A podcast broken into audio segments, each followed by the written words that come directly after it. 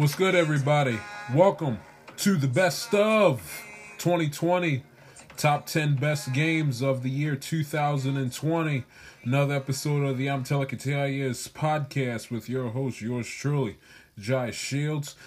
Got a special show here on this New Year's Eve of 2020 to cap off what has been a uh, memorable and tragic year to say the least. I mean, from back in January, of course, as far as sports is concerned, the last uh, January of the uh, the last Jan the last Sunday of the month of January 2020, had heard the tragic news that Kobe Bryant and his uh, daughter passed away in a helicopter crash and then about a month and a half later and then uh, after and then a month and a half later you had the pandemic you had march madness canceled final four canceled the masters was pushed back all the way to november and and and to think that you know we went we went all we went all essentially all of March, April, May, and June. That's four months, four whole months without sports. It's crazy that you, that I could uh, pick from a good ten to fifteen 10 to 15 to 20 games to pick from to uh, make up of this uh, top 10 list of uh, best games of the year 2020. recap all the, not recap, but give you a synopsis of all the games uh, that are going to be on this list from multiple sports baseball, football, basketball. I, even have, uh, I even managed to get the audios, uh, get the audio clips of the, of the play by play calls for a couple of these uh, classic, quote unquote, classic games for you, so you will be in good shape here on this New Year's Eve. Uh, the last day of the year 2020. Game. So let's uh, jump right into it. And game number 10, go 10 to 1, countdown from 10 and go all the way to 1.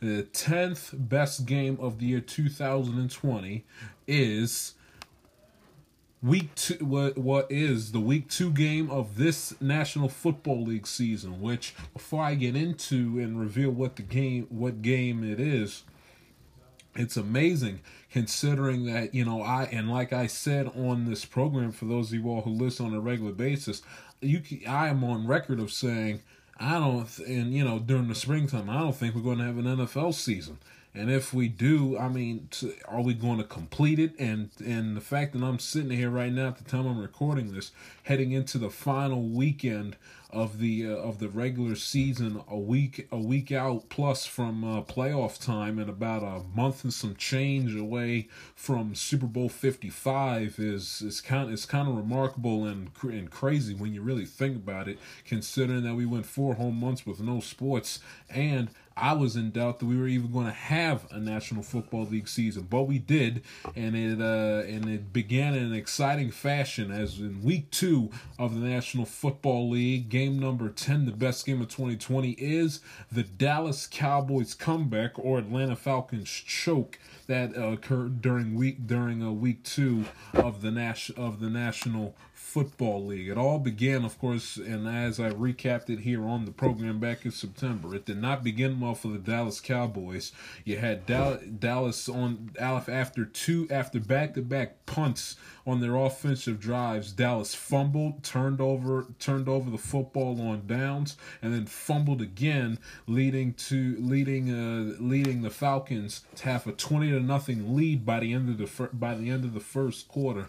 But lo and behold, the Falcons what they've done best the last five plus years, and that's uh, choke er, choke early, especially first half leads away. As as Dallas outscored in the second and third quarter, they outscored the Atlanta Falcons twenty four to nine in the second and third quarter combined, and they outscored them in the second half thirty to ten, with the ten points by Atlanta being scored in the fourth quarter. So what ha- so what happens? The Dallas Cowboys make it. The Dallas Cowboys make it a ball game at the make it a ball game at the end of the uh, towards uh, the end of the towards the end of the uh, fourth quarter. They need an onside kick, which especially with the new rules where you can't get that running start like you used to, it's like a less than a ten, less than a fifteen, less than a ten, a ten percent play. But lo and behold, you say, ah, what the hell, you know, just see, let's try the onside kick and see if we get it. And Greg the Leg Zuerlein with one of those uh, watermelon helicopter onside kicks, kicking it with the ball, you know, laying on its uh, laying on its base instead of uh, laying uh, diagonal instead of the traditional vertical way on the tee. He kicks he kicks the ball for the onside kick, and this is how it played out, courtesy of Kevin Burkhardt of Fox Sports. Line, little squibber's got to go 10 yards, and it's close. Zuerlein may have come through. Who's got it? The Cowboys have it. Do you believe that? So after Prescott scores the touchdown to make it 39-37, uh, and you heard the uh, onside kick called by Burkhardt as uh, Zuerlein kicks it, quote unquote, watermelon style, is guess how they call it. So 39, so 39-37, Dallas gets the ball back and and uh, Dak Prescott, who about a couple of weeks before he uh, brutally injured his uh, ankle at home against uh, the Giants uh, about a couple weeks later in the season, Dak Prescott who had a phenomenal game, all things being considered. 34 for 47, 450 yards passing, and a touchdown. Arguably one of the most heroic football games he's ever uh, played in his young career. They get the ball. They they get the ball off of their onside kick uh, possession. They drive the they drive the ball all the way to uh, to Atlanta's uh, 32 32 no, excuse me, all the way to Atlanta's uh, 28 yard line to set up Greg Zuerlein for a 46 yard field goal with four seconds left to win the game. And this is how the kick went down. Greg Zuerlein from 46 to win it for Dallas. Hold is down, kick is up, and it is good! Somehow, some way, the Have won it. As Dallas went on to win that game by the final score of 40 to 39, improving to 1 and 1 on the season, getting their first win of the season, and would uh, lose to the Seattle Seahawks in Dallas that Sunday, and another shootout 38 31. That is where we begin with game number 10.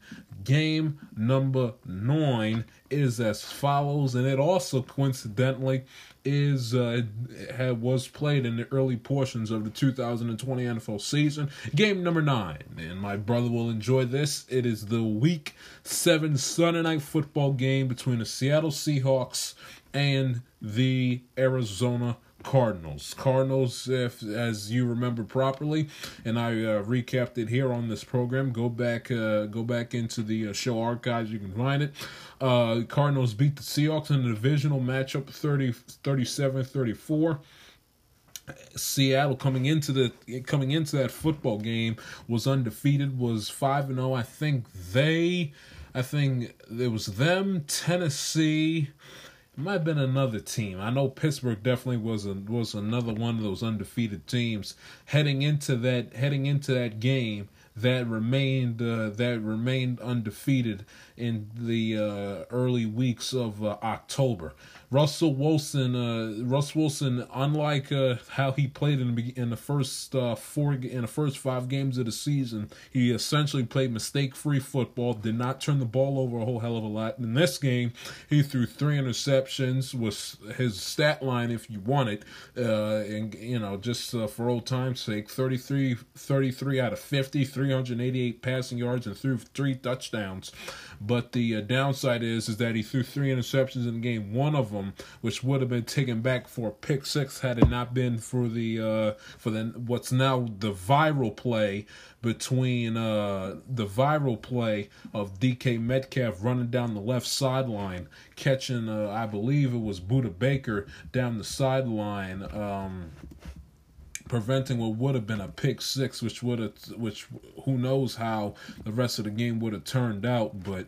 Uh, but uh, but you have that play with DK Metcalf. It was a highly contested and competitive football game. I mean, just scoring nonstop. The halftime score was uh, 27-17 Seattle.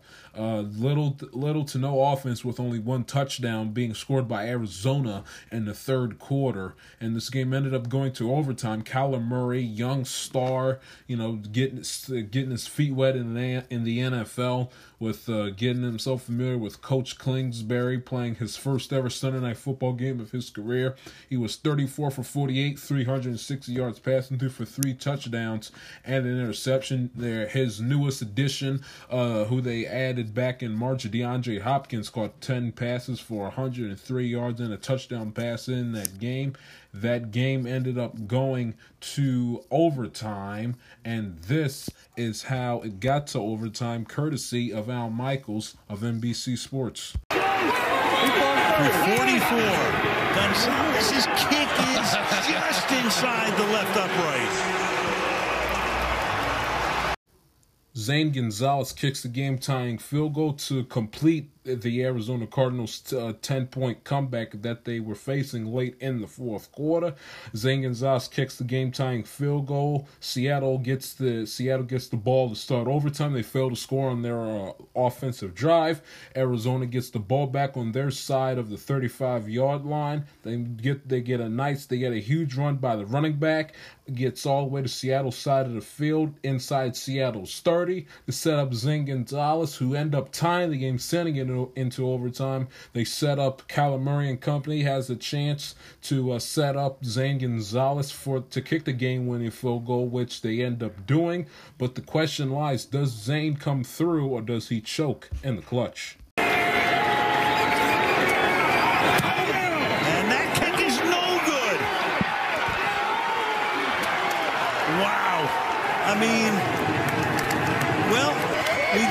6-6 tie in here a few years ago. Zane misses the field goal. Seattle has lifetime's ticket now. You know, regular season. If you don't, if you don't score at that point, sudden death overtime. The game ends in a tie, and no one wants to deal with uh, having that one, that extra column on the far right. Uh, at, by the time this game is over, Seattle gets the ball back from uh, where Zane missed the field goal to get all the way to Arizona's 48 yard line. And on a third and 10 with a minute 13 left to go in the overtime period, scores st- still tied at 34 points, mind you.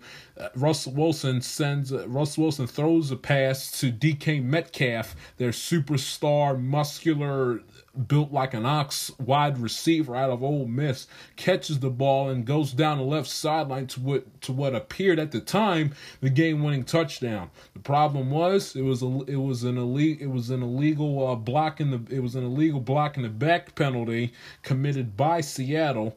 Uh, or committed by Seattle, which ended up bringing the DK Metcalf touchdown back to where it was. So Seattle doesn't win the game. DK Metcalf is not the is not the hero. Holding penalty on holding penalty on Seattle by number 83 sets up Seattle for a third and 14 play left in the overtime period. Russ Wilson, who was a, who in again compared to his previous 5 games of of the season at that point was absolutely perfect, phenomenal MVP candidate worthy, ends up uh, spitting the bit and did and was one of the main reasons why Seattle ended up losing this game was because Russ Wilson turned over the football three times. He throws another interception. Arizona gets the ball back with a timeout and less than a minute to work with. Kyler Murray sets up shop from Seattle's 49 yard line to bring the ball down the Seattle side of the field to set up Zane Gonzalez, who has a chance at redemption to win the game for Arizona and to knock off the undefeated Seattle Seahawks. Get a 48 yard attempt. Does Seattle take a timeout? They can do that if they want. I think you save it just in case you get it. Can he make this one?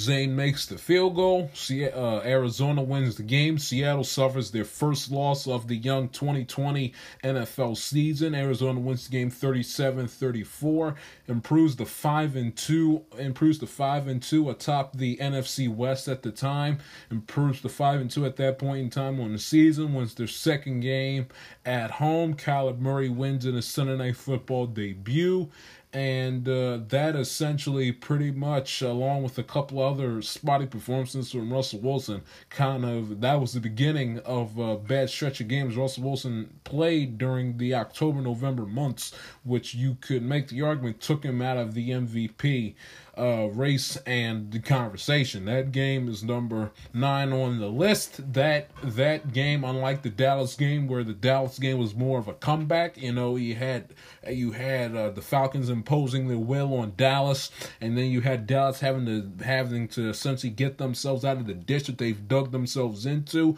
get up, dust themselves off, and find a way to come back and win the game. That game was wild. That game was crazy. But there's nothing like a football game where a team doesn't have to come back to make the game good. Uh, it it can be it can be good and competitive right from the get go, and that's what the Seattle Arizona game provided in Week Seven of the young 2020 football season. Game number eight is also of the is also of the national 2020 NFL season, and that and game number eight on our list is the game that if you heard yesterday's episode of the Amatel TIAS podcast, you'd understand where I'm going with this. It is the 26-25 game that was played not even a week ago, Saturday, as a matter of fact, December 26th, between the Miami Dolphins and the Las Vegas Raiders. Vegas, Miami coming into that game needing to win that game to keep their playoff hopes to keep their playoff hopes alive, while Vegas, whose season is basically uh, hanging by a thread after they lost a heartbreaker in overtime to the Chargers the the week prior, coming into that game at seven and seven, they lose this game, they are out of the playoffs mathematically. Everyone in America and everyone knew that the Raiders' chances of making the playoffs were slim to none, considering that they had seven losses losses, and is go- and and a lot and the idea that there was going to be an AFC team that could miss the playoffs that would have double digit wins, ten and six or eleven and five, end up missing the playoffs. So the Raiders had it had to win this game not only for themselves but also for the Ravens, who need who needed the Raiders to win this game on Saturday night because the because the Ravens, despite the tremendous great football they've been playing the last month and a half or so, if the season were to were to end after Christmas, the Ravens would be out of the postseason with the wild card teams being with the wild card teams being the Colts, the Browns, and the Miami Dolphins. So the Ravens needed the Dolphins to lose this game so they so they could get a leg up on Miami as far as the AFC wild card chase is concerned, with the Ravens having to play the next uh, the next afternoon at home against the New York Giants. So and the Ravens were in a situation heading into Saturday night where they where they where they had a, a good shot at making the playoffs, but they couldn't control their own destiny. They needed the Raiders to beat Miami. So and like and you don't need me to go through the game. I've screamed and yelled about Gruden. If you want to go back and listen to that, do that uh, at your own discretion. But but Tua Tagovailoa comes uh, starts the game for Miami. Plays very spotty offensively. Brian Flores uh, gets Ryan Fitz uh, subs in Ryan Fitzpatrick off the bench. Ryan Fitzpatrick works. Uh, you know he's got he's got two nicknames. It's Fitzpatrick and then it's Fitz. It's got not Fitzpatrick, but it's uh, Fitz Magic, and then it's uh, Fitzception. Fitz uh, Magic show ended up uh, showing in the game, making it a highly competitive football game where the halftime score was uh, thir- was thirteen to six in favor of the Raiders. Dolphins ended up sco- ended up outscoring Vegas in the game in the second half. Uh, 20, uh, 22, uh, 20 to 12, and the final score of that game was 26-25. It included and included in case you did not watch that game for whatever the reason that game involved the involved about like three four lead changes. So if you so if you watch the game, you stepped away from it for ten minutes, and and the and the score and the score changed like that on a dime because of how back and forth and how competitive and wow what what was that moment existed in the foot existed in the football game. Ray, Vegas was up Vegas was up 16-13 with about uh with about 5 minutes left in the game. Ryan Fitzpatrick throws a beautiful ball down the middle of the field to the uh, to the tight end to get the to get them within Vegas's uh, 5-yard line. Mike Gesicki with the nice catch and then a couple of plays and then a couple of plays later uh, on a third and goal Ryan Fitzpatrick throws an absolute uh, throws an incomplete throws an incomplete pass. 4 4 minutes and change left in the game. 22 yard field goal. The game is tied at 16. The game is tied at 16 apiece.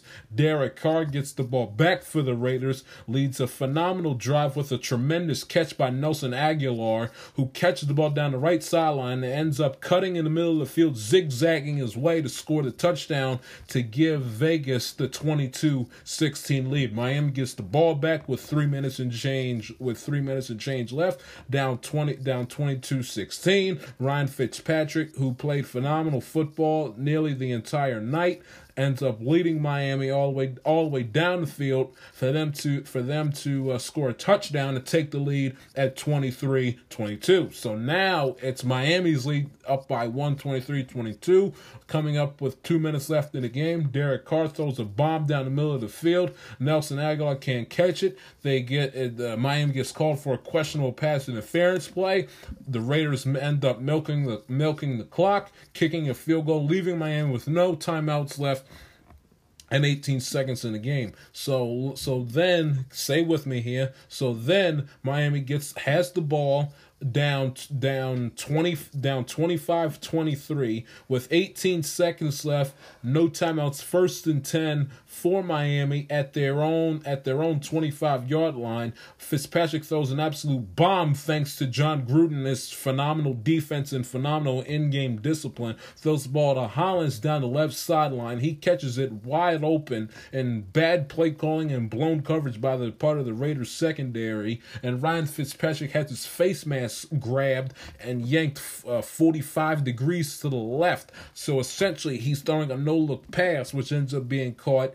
Uh, flag is thrown obviously before for the face mask penalty. Miami gets the ball, gets the ball in Raider territory. Less than, uh, but they get the, you know, and and uh, with six seconds left in the fourth quarter, down by two, 44 game winning uh, field goal on on the way. Kick is up and the kick is good, and the Dolphins end up not only winning that game, but making and eliminating the Raiders from playoff contention. They made life a little harder for the Baltimore Ravens, who ended up beating uh, the uh, New York Giants who ended up beating the New York Giants the next afternoon and ended up getting some help anyway because Cleveland lost to the Jets and the Colts blew a 17 point lead to the Steelers. So, uh, so so the Raiders blowing that game at at the tail end of that game didn't mean anything because the teams that they needed to lose on Sunday but didn't expect to lose ended up losing. So that's where you stand as far, and, and, that game essentially left you with what the heck did I just? I mean, it, it, was for sure that the Raiders had the game won, and then a blown, and then a bad play call on defense, and a blown assignment, plus a face mask penalty to boot, and the Raiders are going, and the Raiders for another for the for you know for another consecutive season are uh, are going to uh, not play past the you know not playing the month of January of course not counting the fact that week 17 of course of the 2020 season is going to be played on January 3rd that's game number 8 on our list. Game number 7 let's break it up a little bit considering that we've had considering that we've had three straight uh three straight football games to to begin to begin the show here let's break it up with a baseball game huh? Baseball yes baseball. You all remember that game was supposed to be uh, america's pastime? This was a this was a season in 2020 60 games began the weekend of july 31st 23rd excuse me and went all the way through into october at the time that the you know that when they made the schedule back in february in March, the time that we were supposed to have a regular postseason tournament and a regular World Series. The catch was that they expand is that they expanded the playoffs with uh, with uh, every with every team that that qualifies to make the postseason plays in a best of three wild wild card tournament. Best uh, you know best wins two out of three wins the series and advances to the divisional round. This for only the 2020 season only and then when it, and then not to set you up that this game takes place in the postseason. I'm just giving you the basic parameters in case you in case you forgot what it, or or a uh, or in case you didn't know about how the 2020 MLB season was going to uh, was going to align. Remember when the uh, when the world essentially shut down with the virus, Major League Baseball was about a was about their second if not third weekend with spring training. I believe opening day was supposed to was supposed to be um uh, was supposed to be let me check uh was supposed to be uh uh, March 26th, March 27th. So there are a couple of so there about uh, two weeks and some change left before uh, before we uh, before we uh, start the 2020 baseball season. You know, and when we freeze, you know, and fans freeze their rear ends off in cold weather cities like Boston, New York, Pittsburgh, and and Detroit, Minnesota, Chicago, you name it. So so so they call off the season right before we're supposed to start the season two weeks out unlike football who's in the middle of the off season and even unlike the nba and the nhl that were in the middle of a season themselves. So we have a 60 game season. We start in july. Yes well Jai, why did they start in july? Well they started in july because essentially once everyone got got got used to quote unquote of being you know locked in their homes and sequestered and living without sports the big debate was between the players union and major league baseball the commissioner's office and the owners of uh of the conditions of ha- if they wanted to make sure that they wanted to have a season you know social distancing no fans in, no fans in the stands wear the mask on nine yards. They what they they got they butted heads constantly on how they wanted a 2020 Major League Baseball season to commence. At first, we thought Memorial Day, and then Memorial Day didn't happen. Then we thought Fourth of July weekend. We went we went through a Fourth of July without Major League Baseball. That's hard to believe, isn't it? You know, you know every you know every uh, big time American holiday has has their sport has their sport. You know, Thanksgiving is the NFL, Christmas Day it's the NBA, New Year's Day slash New Year's Eve it's the college football bowl games, and Fourth of July it's baseball. You didn't have that this year because of the uh, because of the back and forth uh, labor disputes between the Players Association and Major League Baseball and the and the ownership group. So what happened? We went we went through April. We went through obviously the rest of March and then April, May, and June. That's that's three months of the regular of three whole months of the regular season that Major League Baseball lost. On top of the fact they went through the uh, beginning of July, which is it's typically baseball's time to uh, shine brightest because the NBA, because the NFL training camp has begun yet for the NFL, and then of course the NHL, the NHL and the NBA are in the middle of the off season. What's the only of the major four sports in America that's in season during the month of July? Baseball. You didn't have that this year because because of the late because of the labor disputes. So then so then we have uh, so then we have so then we have so then we have uh, all of all of April, all of May, all of June, and and a good portion of and a good portion of July with no baseball, no All Star game, no fourth no Fourth of July. So and so what ends up happening is that we have a season kicks off July twenty third, It's, and it's essentially 60, 60 games, best to win six, the most out of sixty games wins, expanded postseason. So it gives teams like so it gives the struggling teams like the Tigers, the Orioles, the Marlins, the uh, the um, the uh, Chicago White Sox, teams that have missed out on the postseason last couple of years, they have a chance to make the postseason in 2020 because of the shortened season and the expanded and the expanded playoff and the and the expanded playoffs. You know, a team that may finish in last place by the end of September because because baseball is a weird is a weird sport where it's based on streaks and luck and all that sort of stuff is concerned. If you have a good you know 35 game stretch at the beginning of the season, odds are you even you might you might not have made the playoffs in 162, but a good 35 game stretch, especially to begin the season, it, it'll be good enough for you to make the postseason in a 60 game shortened regular season. So I say all that to set all to set all of that up for August 11th, 2020, between my Baltimore Orioles and the, and the Philadelphia Phillies. Uh, they've played, you know, it's pre- the or the Orioles, of course. This is this their ninth win of the season, six and one away from uh, away from Oriole Park at Camden Yards. If that, if you can believe that, after getting absolutely smacked on opening day against the Red Sox, essentially flushed that game down the toilet and played one of the and played their best baseball I've seen them play in a, I've seen them play in a long time in a long time. The starting pitching, the starting pitching in their bullpen again is suspect, but but lots of young talent. Pat Val- Pat Valaika, uh, uh, uh, Santander, Renato Renato Nunez, Paul Severino, the uh, Paul Severino, uh, Severino, the catcher, uh, Ruiz, the third ba- Ruiz, the third baseman, Austin Hays the center fielder, Jose Iglesias, the shortstop, Pat Valaika, like I already mentioned, the other shortstop chains got a lot of uh, Hanser Alberto, the second baseman, have a lot of talent,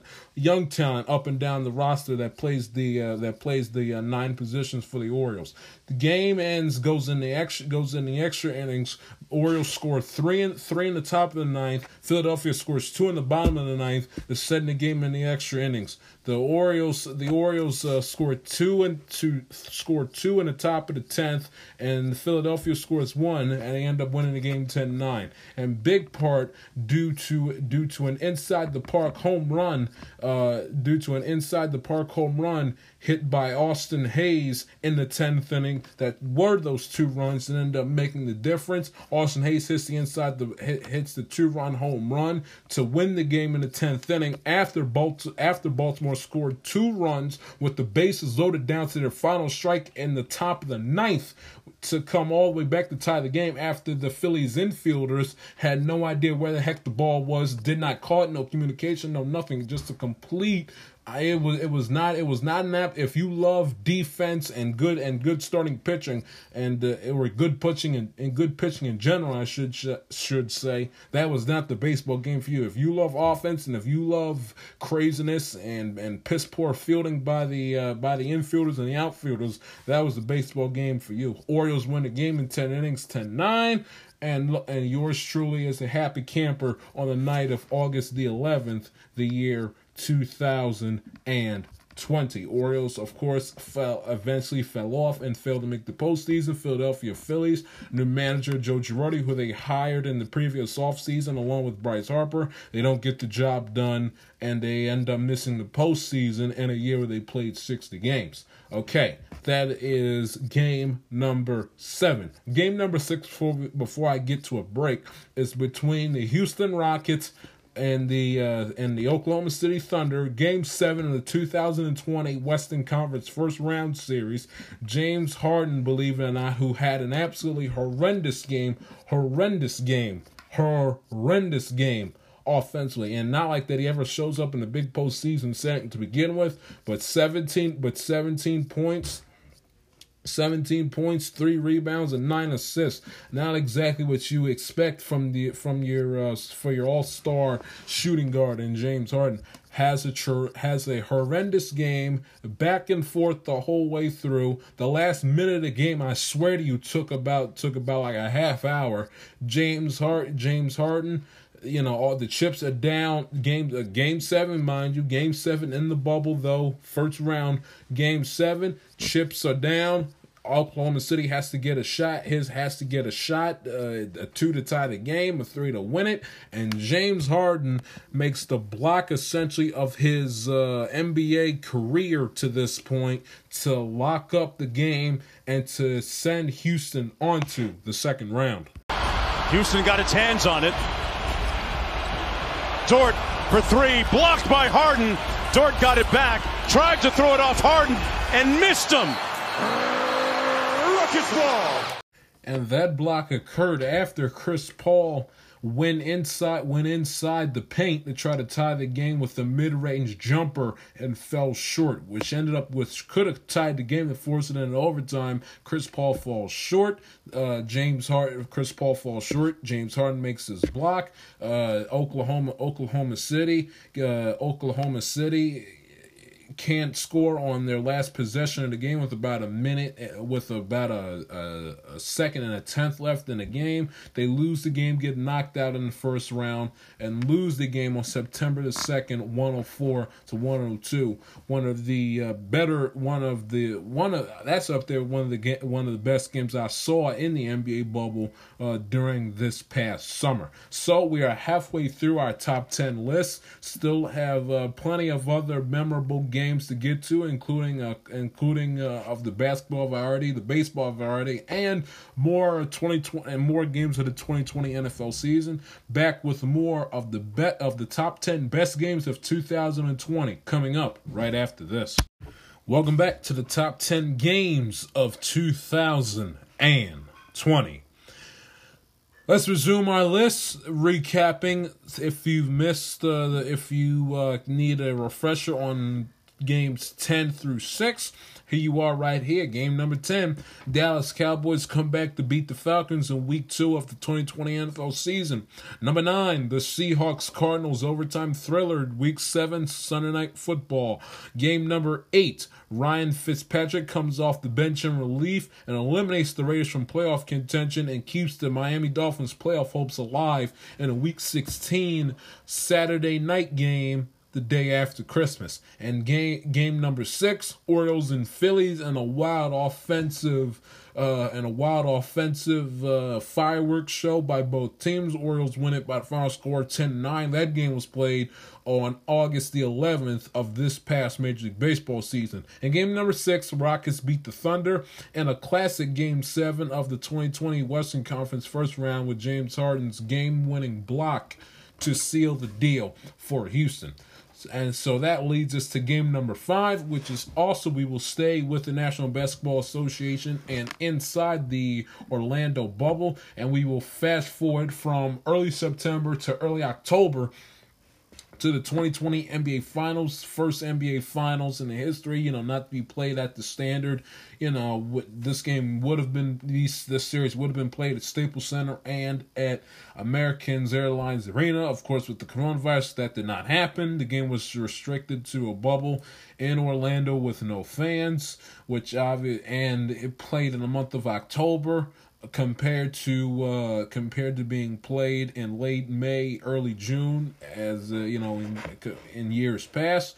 A classic basketball game with Miami Heat winning my, with Miami Heat winning that game by the final score of 111 to 108, uh, making the Lakers sweat a little bit, forcing a game six, shortening the Laker lead at that point in time to three games to two. Heading into the game, my the Lakers were up three games to one, had the nice Kobe Bryant jerseys on, preparing to celebrate on that Friday night, and Jimmy Butler said, "Not so fast," with a with a terrific, terrific, terrific, fantastic Hall of Fame worthy uh, performance, putting up 39, excuse me, 35 points, 5 steals, 11 assists, 12 rebounds. A phenomenal game by Jimmy Butler. Made all 12 of his free throws and was 11 from 11 to 19 from shooting and had the most points uh, for Miami playing all, playing 47 minutes for Miami in that game five. LeBron takes the lead with the with a go ahead layup to make the game 106-105 Miami. You fast forward the games that the games 108 apiece. Jimmy Butler, uh, like I mentioned, was perfect from the free throw line. Gives Miami a 109-108 lead with 16 seconds left in the game. LeBron and the Lakers get the ball. LeBron drives into the paint, kicks it back out to Danny Green, who had who took one of the worst jump shots I have ever seen on a basketball court. Completely, completely bricks what would have been a game-winning three when he had all the time in the world. The Lakers get the ball back on the offensive rebound, and they and they chuck the ball and they chuck the ball inside to Anthony Davis for whatever the reason. Anthony Davis can't even make a play on the ball. Ball goes out of bounds, and Miami ends and Miami ends up sealing the deal with you. When they had LeBron James wide open, I screamed and yelled about this back in October when they had LeBron James wide open for th- for the potential game one and three out there on the wing, and they didn't give it to him. But that was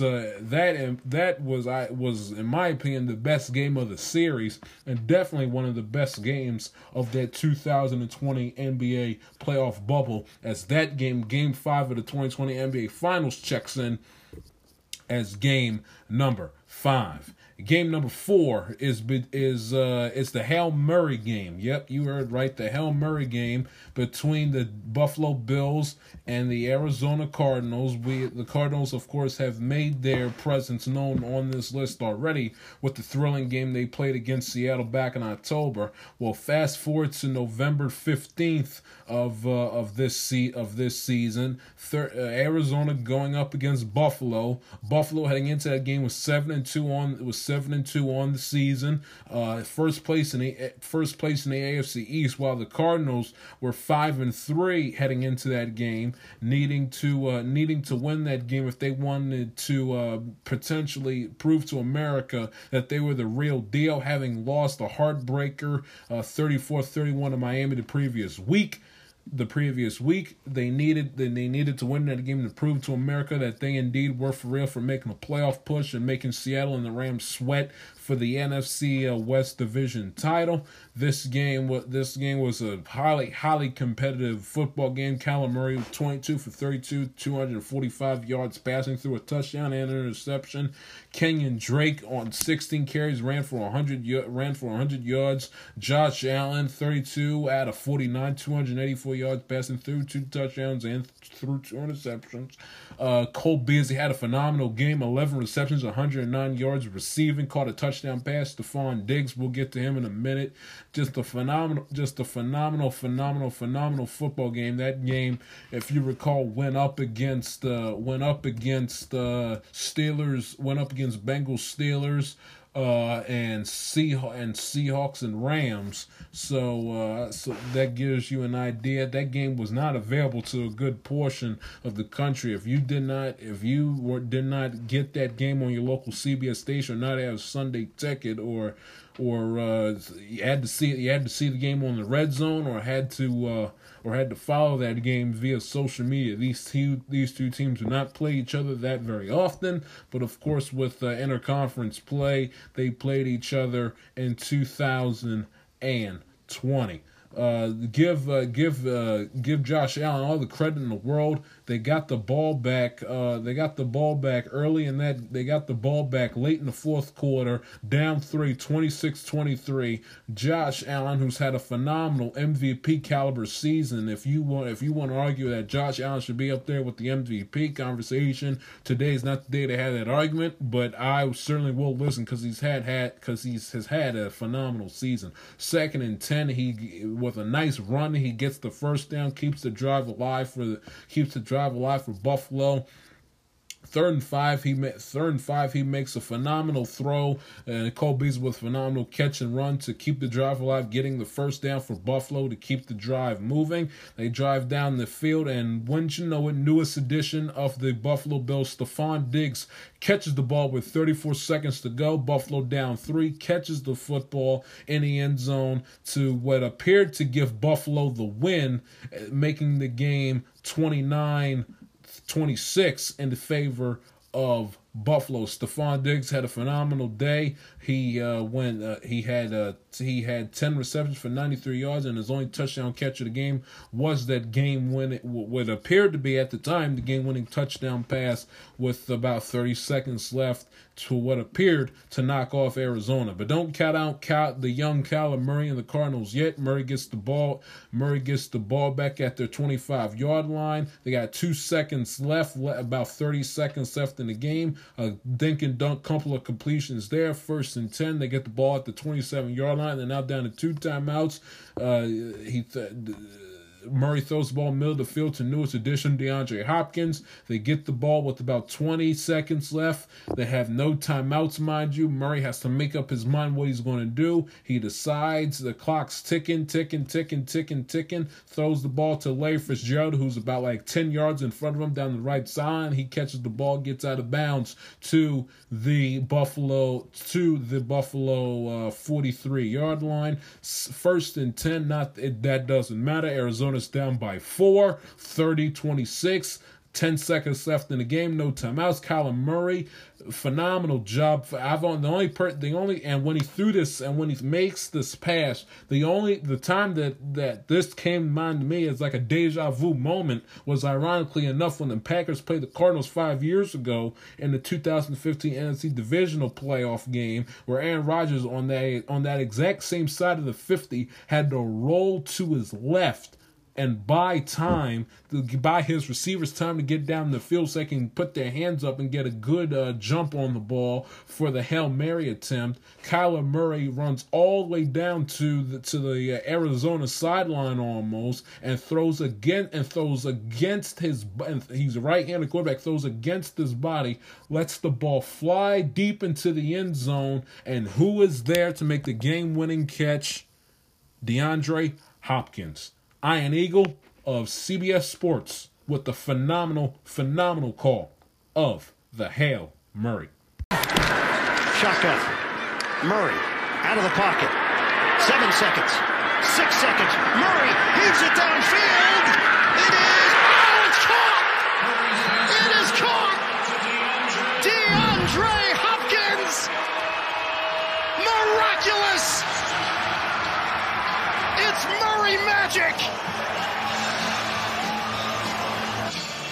DeAndre Hopkins is the man who comes away with it.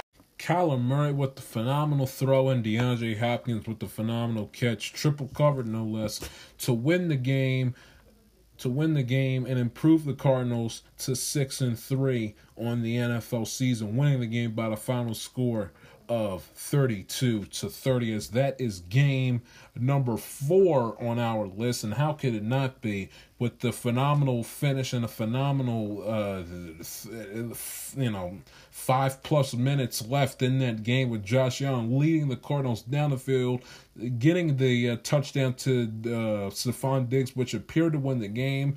Arizona Cardinals and Kyler Murray says not so fast with uh, you cannot have a game with with the Hail Mary to win the game to finish it and not have it on your top 10 games list of 2020. I'm sorry you just can't. But that's game number 4.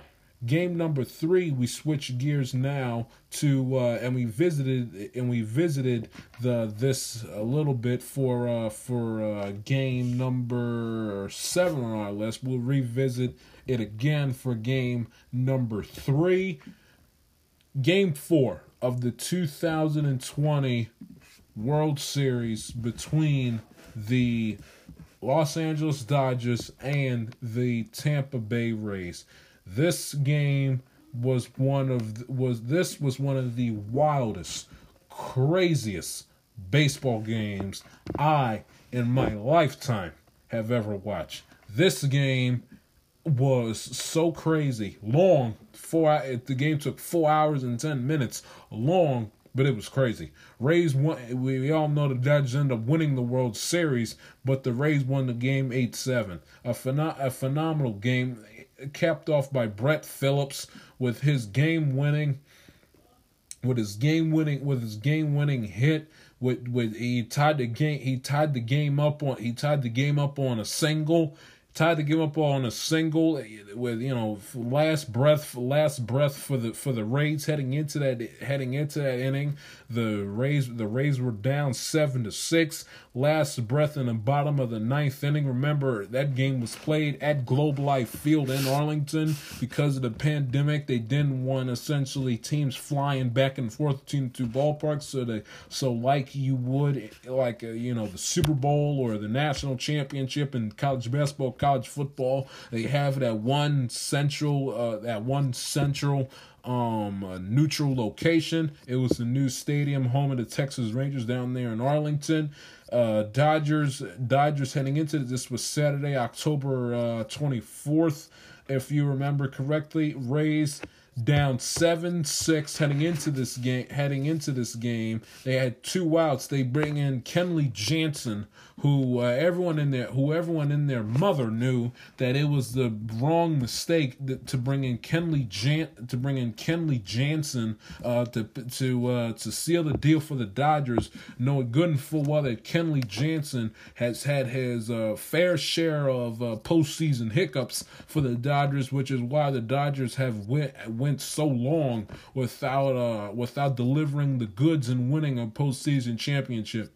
Dave, it was a move that if the Dodgers would have lost this series, would if the Dodgers would have lost this series, we'd be uh, we'd be talking about uh, we'd be talking about how Dave Roberts should lose his job because uh, because of the blatant insanity of going to Kenley Jansen in these high pressure situations. Which uh, and lo and behold, is bottom of the night, bottom of the ninth feeling. Uh, Kenley Jansen was all over the place that night, tax tax to the max with 20 pitches thrown, one two count on Brett Phillips. Who what? Yeah, Brett Phillips the young left-handed hitter from Tampa Bay. They got runners on first and second with two, with two outs. Kenley Jansen uh, fights like hell to get out number two. One and two count to Brett to Brett Phillips, and this is the absolute pure insanity that occurred on that Saturday night in mid late October, courtesy of the great, the Hall of Fame award-winning Matt Vasgersian. And Phillips is cashed in.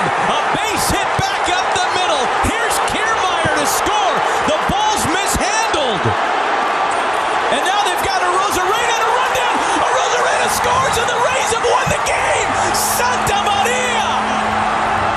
And was and a phenomenal call by Vasgersian there. What's crazy about that sequence is the fact that it's a yes a, a, routine hit to Phillips, but the center fielder Chris Taylor, you know, they teach you in little league to when you field a ball, you know, a basic single that hits into the outfield, they teach you that when you go and when you field the ball, you have you drop your glove down, you drop your glove down on the outfield grass, or in this case the outfield turf, and you look the ball into the uh, the basket of your glove. If you watch that play, Taylor makes a mistake. He drops his glove down, but he's so focused and so caught up on Arozarena rounding third base heading home that he takes his eye off the ball. So he kicks the ball up with his glove, allowing Arozarena with about a couple more seconds of time to make up his mind to come to stop at third to come around third on his way home.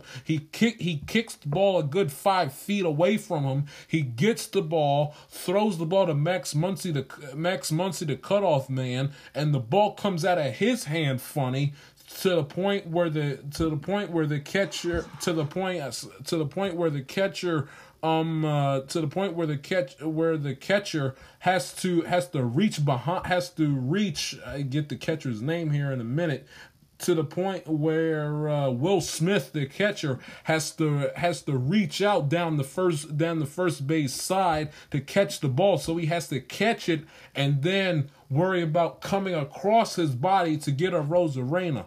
What, but because Will Smith, the catcher, thinks Randy Arozarena is essentially right on top of him, if you look at the replay, Smith has all the time in the world to catch the ball and make the play to Arozarena because Arozarena stumbles midway come between third base and home plate. So it's just a it's a it's a fiasco. Arozarena stumbles and the defense from the Dodgers is as bad as it gets on the worldwide stage. That is the World Series. Chris Taylor obviously did not uh did not master the fundamentals of looking the ball into looking the ball into your glove, and because Will Smith thinks that Randy Arozarena is right on top of him instead of him being in reality 45 feet away, chirping up, chirping on his shoestrings between third and between third and home, doesn't look the ball into his glove goes to swipe tags Arozarena, and it turns out the the ball's not even in his glove. It gets behind him all the way to the backstop. Arozarena slides,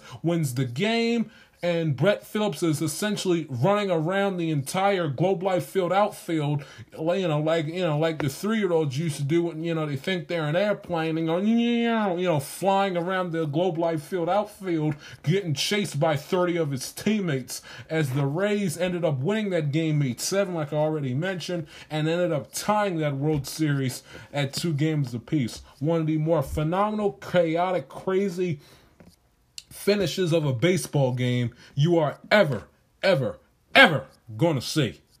Ever gonna see. That is game number three on our list. Game number four. Clippers versus Mavericks 2020 Western Conference first round game 4.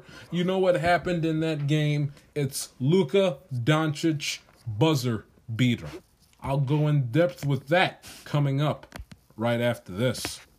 Welcome back to the top 10 games of 2020. Coming in at number two, it is game four of the 2020 Western Conference, heading back to the National Basketball Association in the playoff bubble.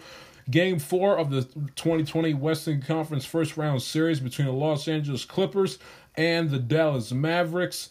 This game, of course, highlighted by Luka Doncic's game-winning buzzer beater, but how we got there was a phenomenal and I, was a phenomenal performance, not only in part by Luka Doncic, but on the part of the Los Angeles Clippers of uh, of that of Kawhi Leonard, who had 32 points, four assists, two steals, uh, two steals, and nine rebounds in the game shot 10 of 22 from the field, 9 of 10 from the free throw line, and led the Clippers in minutes with 47 minutes. That and then of course Luka Doncic, the young the young uh, the young star for uh, the young point guard for for uh, for Dallas. Phenomenal game he had. Played 46 minutes, 43 points, 17 rebounds, 13 assists, had two steals and a block in this game. One of the one of the the one of the greatest playoff performances you are ever going to see from the young star and Luka Doncic.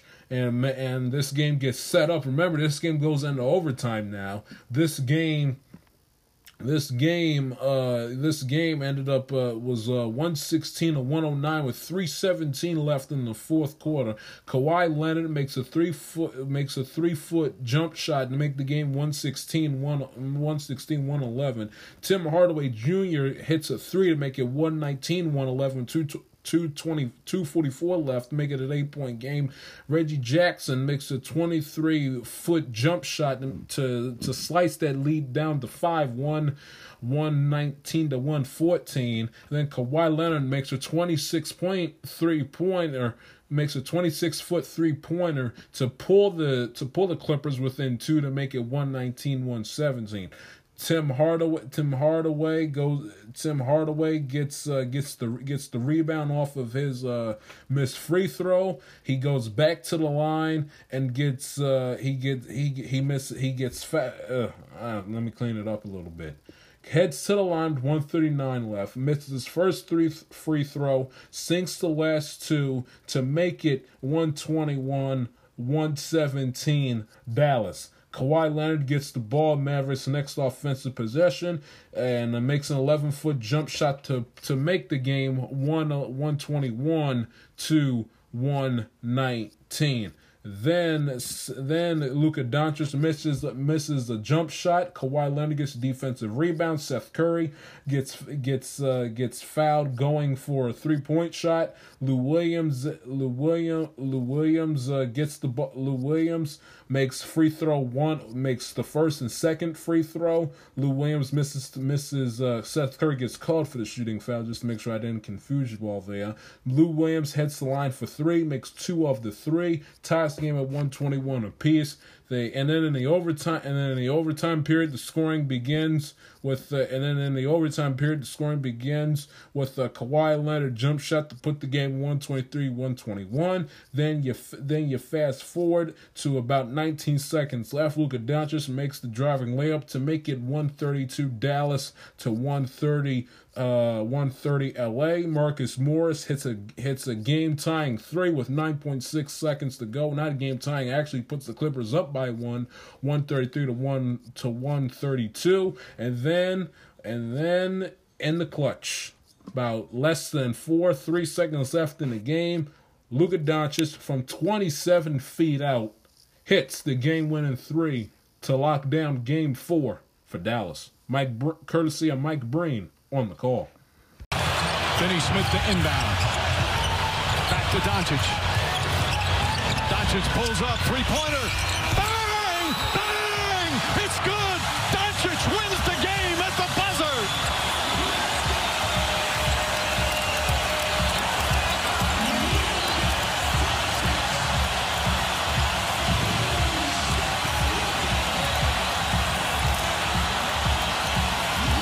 Luka sinks the three, wins the game for Dallas, and they end up tying uh, the Clippers at that point in time in that series at two games apiece, heading into the pivotal game five. And the, and the Lakers, or excuse me, the Clippers ended up winning that series and got knocked out by Denver thanks to their epic choke job that will uh, not erase uh, Clippers fans' memories until they end up getting to the eluded Western Conference Finals. That's game number two. Game number one, the best game of 2020, is coming up right after this.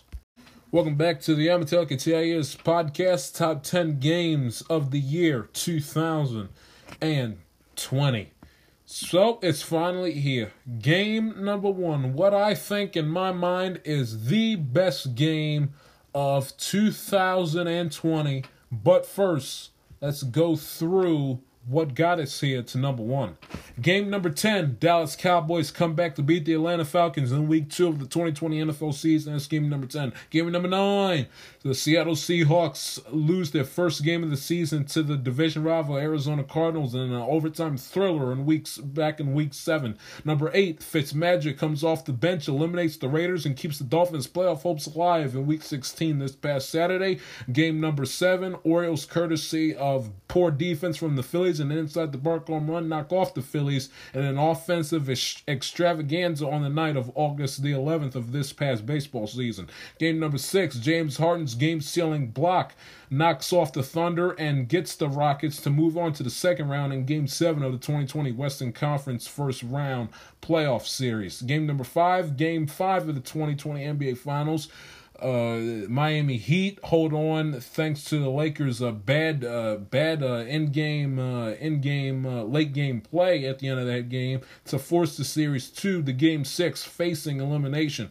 Game number four, the Hail Murray game between the Bills and the Cardinals, week 10 of this NFL season. Game number three, 2020 World Series game four with Brett Will- Phillips' walk off and the defensive gaffes that were on the part of the Los Angeles Dodgers. Game number two, Clippers and Mavs 2020 Western Conference first round playoff series game four with featuring Luka Doncic's phenomenal 40 plus game performance and game winning buzzer beater. And game number one, the best game of of the uh, 2020 year in sports, the best game in my eyes is the Ravens and the Browns Week 14 Monday Night Football game that occurred a few weeks back. That game, and if you disagree with me, I'd, I'd, I'd love to hear what game you think is going to be number one, but in my eyes, that considering considering that we essentially had nothing nothing for for three four months i mean that that game's going to go down in in the history of the of of monday night football there will be replaying